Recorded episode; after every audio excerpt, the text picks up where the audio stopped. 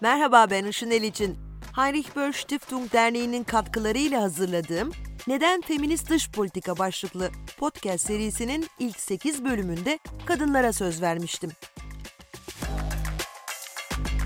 Serinin 9. ve son bölümünde ise feminizmi, feminist dış politikayı benimsediğini söyleyen Almanya'nın koalisyon ortağı iki partisinin temsilcisi birer erkekle konuştum.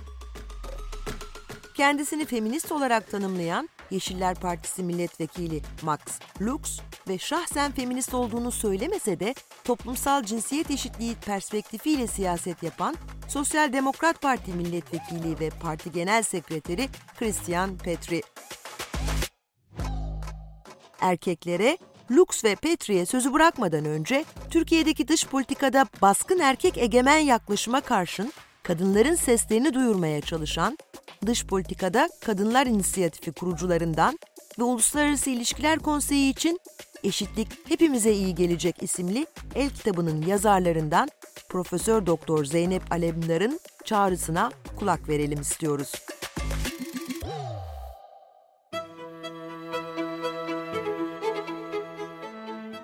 Toplumsal cinsiyet eşitliği elbette yalnızca kadınların sorunu değil.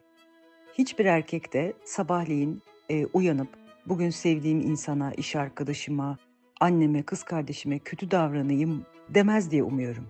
Bu yıllarca süren toplumdan gelen, toplumla beslenen bir indoktrinasyon. O nedenle de erkeklerin bunun farkına varıp e, kendilerini ve çevrelerini değiştirmeleri çok ama çok önemli. Toplumsal cinsiyet eşitliği hem kadınlara hem de erkeklere çok iyi gelecek. Yes, I do describe myself as a feminist because I believe that Evet, kendimi feminist olarak tanımlıyorum. Çünkü uh, bir toplumun ancak kadınlar da özgür olduğunda özgür olabileceğine inanıyorum. Ayrıca, örneğin benim annem hayatı boyunca çalışmış güçlü bir kadındır. İlkokula gittiğim dönemde diğer anneler gibi evde oturmadığı için onun arkasından konuşuyorlardı. Almanya'da topluma göre çocuklarıyla yeterince vakit geçirmeyen anneler için kullanılan aşağılayıcı bir terim bile var. Kuzgun anne deniyor onlara. O günlerde kadınların farklı standartlara göre değerlendirildiğini anladım. Aynısını çalışmaya devam eden bir baba hakkında neden söylemiyorsunuz mesela? Yasalar aracılığıyla kadın bedeni erkek bedeninden farklı bir şekilde düzenlenerek kontrol ediliyor. Belirli güç dinamiklerinin hakim olduğu bir sistemde yaşıyoruz ve bana göre toplumsal cinsiyet eşitsizliği meselesinin özü maddi eşitsizliktir. Herkes için adil olan bir toplum inşa etmek istiyorsak da feminizme kesinlikle ihtiyacımız var. Zira örneğin sosyal hizmetler kapsamına giren işlerdeki ücretler diğer işlere göre daha düşüktür. Bunun nedeni de bu işlerin çoğunlukla kadınlar tarafından yapılıyor olmasıdır. Dolayısıyla benim için feminizm, herkes için adil olan bir toplum için mücadele etmek anlamına geliyor.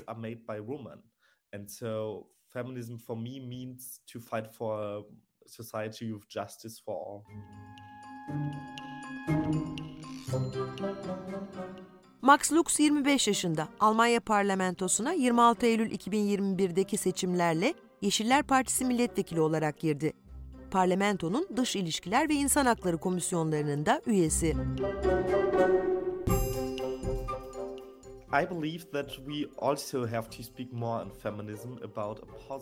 Feminizm üzerine, feminist toplumdaki erkekler için olumlu bir gelecek yaratmak üzerine, bunların ne anlamı gelebileceği hakkında daha fazla konuşmamız gerektiğine inanıyorum.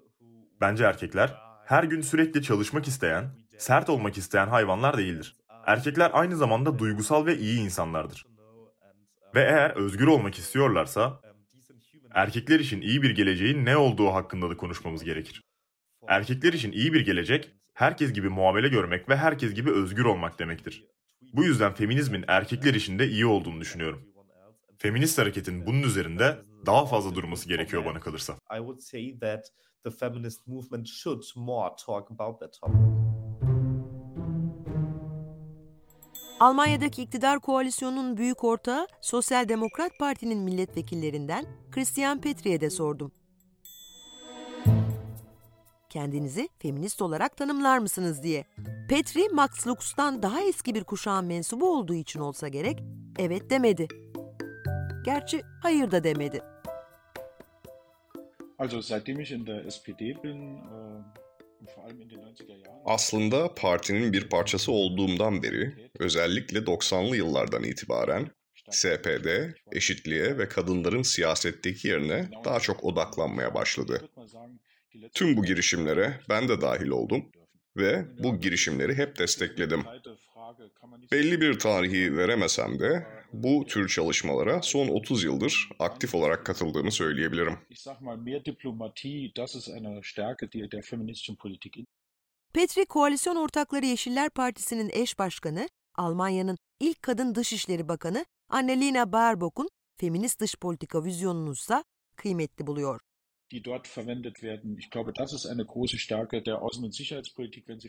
Bana kalırsa feminist dış politikanın temel hedefi, siyasette şiddet ve ayrımcılığın ortadan kaldırılması, yani toplumsal cinsiyet adaleti ve insan haklarının güçlünün zayıfı ezdiği düzenin yerini almasıdır. Feminist ilkelere göre belirlenmesi halinde dış ve güvenlik politikanın bu konuda güçlü bir araç olduğunu düşünüyorum. eignet sich für populistische Aktivitäten, die aber ziemlich dumm am Ende sind. Max Lux da Baerbock'un öncülüğünde Almanya'nın insan hakları olarak kadın haklarını öncelikler listesinin başına koyduğunu, Türkiye'nin çıktığı İstanbul Sözleşmesi ve diğer benzer sözleşmeleri güçlendirerek bir dış politika uygulamaya çalıştıklarını anlattı. Lux'a Rusya'nın Ukrayna işgali ertesinde bir yandan da askeri harcamalarını ve silah sanayine yatırımlarını arttıran bir Almanya gördüğümüzü, bu durumun feminist dış politikanın silahsızlanmayı ve savaş yerine müzakereyi önceleyen felsefesiyle çelişen bir görüntü olup olmadığını soruyorum.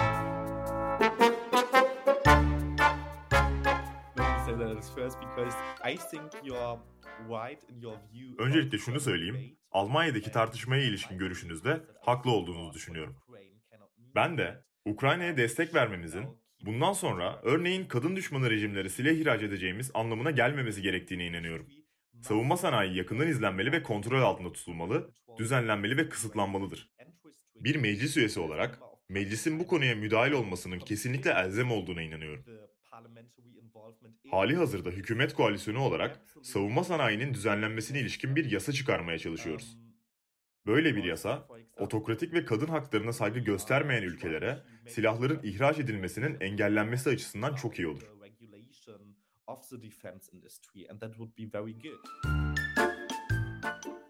Lux gibi Petri de silahlanmanın dış politika vizyonuyla çelişki yaratmadığı görüşünde. Also feministische Außenpolitik Feminist bir dış politika benim için dediğim gibi şiddet ve ayrımcılığın ortadan kaldırılmasıdır. Pasifist bir dış politika değildir. Böyle bir dış politika ülkelere kendini dışarıdan gelen bir tehdit karşısında savunma hakkını tanıyor. Ve maalesef savaşlarda silahlar da kullanılıyor. Dolayısıyla burada bir çelişki görmüyorum ben. İğneyi Almanlara batırdık, sıra çuvaldızda. Türkiye'nin dış politikasını da soruyorum Petri ve Lux'a.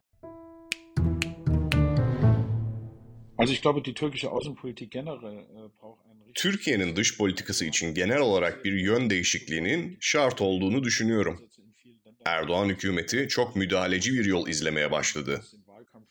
Türkiye, dünyanın birçok ülkesinde operasyonlar düzenleyerek dış dünyaya güç gösterisi yapıyor ve Erdoğan bunu içeride seçim kampanyası için kullanıyor.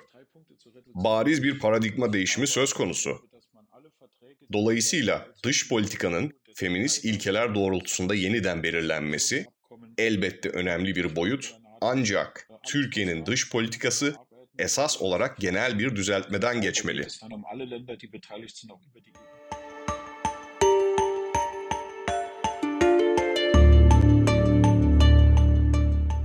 feminist policy is that some of them don't really believe in Bence Türkiye'nin İstanbul Sözleşmesi'nden çekilmesi çok kötü oldu.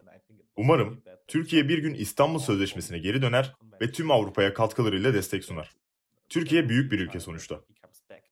Avrupa Konseyi'nin en eski üye devletlerinden biri aynı zamanda. Almanya ya da İspanya'dan daha uzun süredir Avrupa Konseyi üyesi. Dolayısıyla hem Türkiye'de hem de tüm Avrupa'da insan hakları ve kadın haklarının korunması için çabalayan güçlü ve demokratik bir Türkiye'ye, feminist bir Türkiye'ye gerçekten çok ihtiyacımız var. Umarım Türkiye'nin bunları tekrar yapmaya başladığı günü görürüz. İkinci olarak bu dünyadaki, bu bölgedeki çatışmaların erkeklikten kaynaklandığı gerçeğinin altını çizmek isterim. Türkiye kadınlara dış politikada daha fazla yer verebilir ve umarım bunu yapar. Kadınların müzakerelerin bir parçası olmasının barışın sağlanması üzerinde olumlu bir etkisi olduğuna dair yeterli kanıt var. Başta belirttiğim noktaya geri dönecek olursak, barış aynı zamanda maddi boyutlarla da bağlantılıdır. Dolayısıyla bu oldukça önemli bir husustur. Üçüncü ve son olarak vurgulamak istediğim nokta ise, bunu da daha önce söyledim, Türkiye'nin uluslararası insan hakları sisteminin güçlendirilmesine önemli katkılar sunabilecek, güçlü bir ortak olabileceğine inanıyorum. Türkiye pek çok anlaşmaya imza atmıştır. İnsan hakları ihlallerine karşı Birleşmiş Milletler veya diğer uluslararası kurumlar nezdinde daha da güçlü adımlar atabilir. Bu tür anlaşmaların imzalanması, beraberinde bunların gerekliliklerini yerine getirme yükümlülüğünü de getirir. Türkiye, Avrupa İnsan Hakları Mahkemesi'nin açık ve net kararlarını içeride uygulayarak ya da bir savaş silahı olarak tecavüze karşı harekete geçerek bunun gibi uluslararası meselelerde daha fazla sorumluluk almalıdır. Uluslararası insan hakları sistemi ve özellikle Avrupa İnsan Hakları Sistemi saldırı altındadır. Onu korumak için güçlü ve demokratik bir Türkiye'ye ihtiyacımız var. It has also the potential to take even stronger action against human rights violations.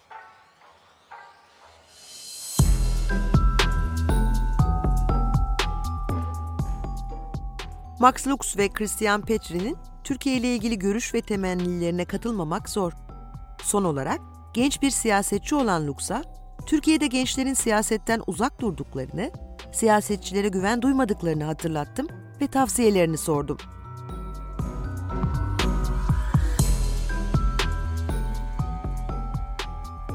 So first of all, I can understand people feeling like that because when I go on the street in my neighborhood and, and I, I would say to the people... İnsanların böyle hissetmesini anlayabiliyorum. Çünkü kendi mahallemde sokağa çıkıp ben bir siyasetçiyim bana güvenin dediğimde insanlar gülmekten yerlere yatıyordu. Hiçbir siyasetçiye güvenemeyeceklerini düşünüyorlar. Çünkü onlarca yıldır Almanya'da Hristiyan demokratların 16 yıl süren hükümetleriyle tanık olduğumuz şey büyük bir yolsuzluktu. Çok fazla yolsuzluk vardı.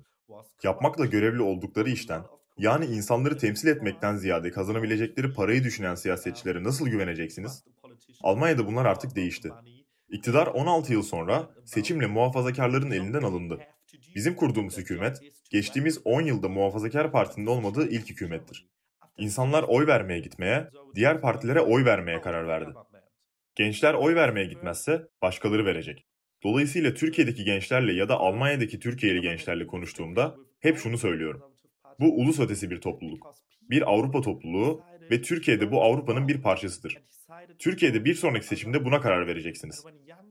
Avrupa'ya daha yakın olmak istiyor musunuz? Avrupa ile daha güçlü bir bağ kurmak istiyor musunuz? Avrupa'nın tüm dünyada insan haklarını uygulamasına yardımcı olmak mı istiyorsunuz, yoksa uzaklaşmak mı istiyorsunuz? Bu noktada gençlerin istek ve taleplerini savunmaları çok önemli. Zorluk yaşamadan Almanya'ya gidip orada okumak istiyorlar. Almanların da kolay bir şekilde Türkiye'ye gidip orada okumasını istiyorlar. E tamam, o zaman bunu birlikte inşa edelim. Almanya ve Türkiye'nin önemli birer parçası olduğu Avrupa evimizi birlikte inşa edelim. Bunu yapabiliriz. Siyasi dengeleri, siyaseti gerçekten değiştirmeye çalışırsanız ve gidip oy verirseniz bu mümkün. This. Let's build a European house together.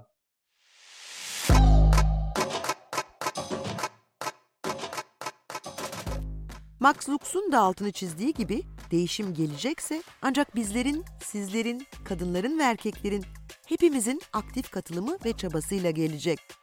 Daha eşitlikçi, daha adil, daha barışçı bir dünya için feminist mücadeleye daha çok kadın ve daha çok erkek kazanabilmek dileğiyle hoşçakalın.